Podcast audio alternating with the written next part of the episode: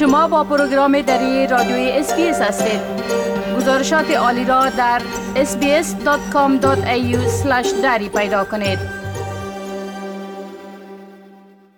شنونده های عزیز حال سام انوری همکار ما در باره‌ی تازه ترین رویدادها در ارتباط به شیوع ویروس کرونا در استرالیا و همچنان در سراسر جهان و مرگ های ناشی از ای بیماری و همچنان درباره میزان واکسیناسیون در استرالیا و در جهان معلومات میتن آقای انوری سلام عرض می کنم خب اولتر از همه اگر درباره نیو ساوت ویلز صحبت کنیم که باز هم امروز میزان بسیار بلند ابتلای مردم به کووید 19 را ثبت کرده. بله.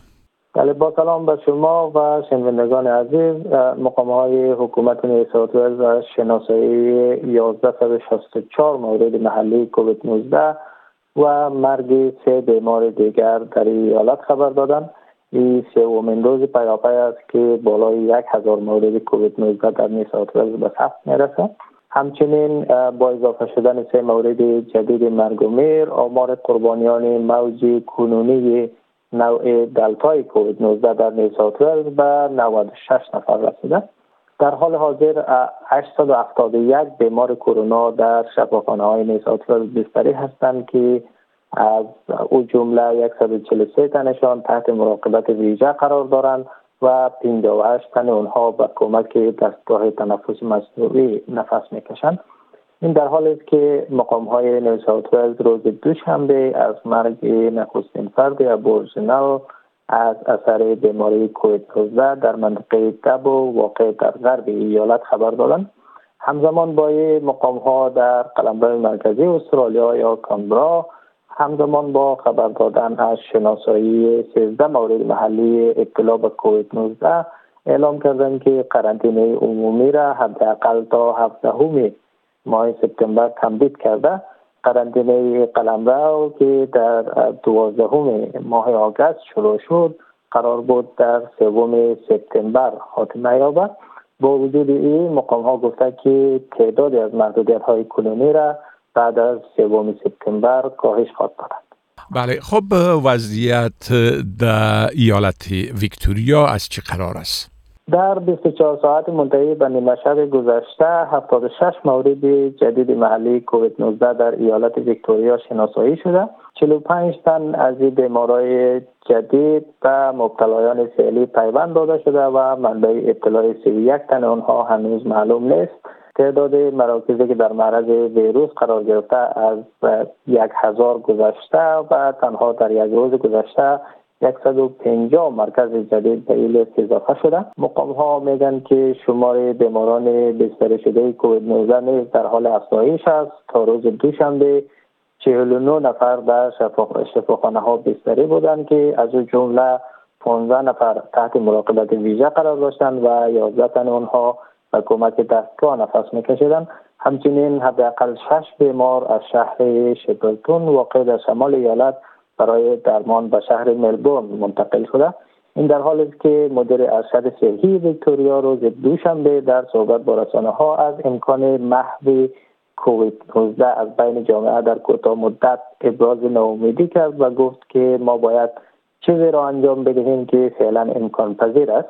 از سوی دیگر انتظار میره که حکومت ویکتوریا در روزهای آینده اعلام کنه که قرنطینه همگانی را در ایالت تا چه مدتی می‌خواهند تمدید کنند بله خب روند واکسیناسیون چطور پیش میره؟ از آغاز برنامه واکسیناسیون عمومی استرالیا در ماه فوریه تا تا فعلا بیش از 19 میلیون و 85 هزار دوز واکسن کووید 19 در سراسر استرالیا تطبیق شده مطابق برنامه ملی بازگشت به زندگی عادی ایالت ها و قلمروهای استرالیا بعد از واکسینه شدن کامل 70 درصد جمعیت بزرگسال کشور گام اولی خود را به سوی کاهش محدودیت ها برخواهند داشت.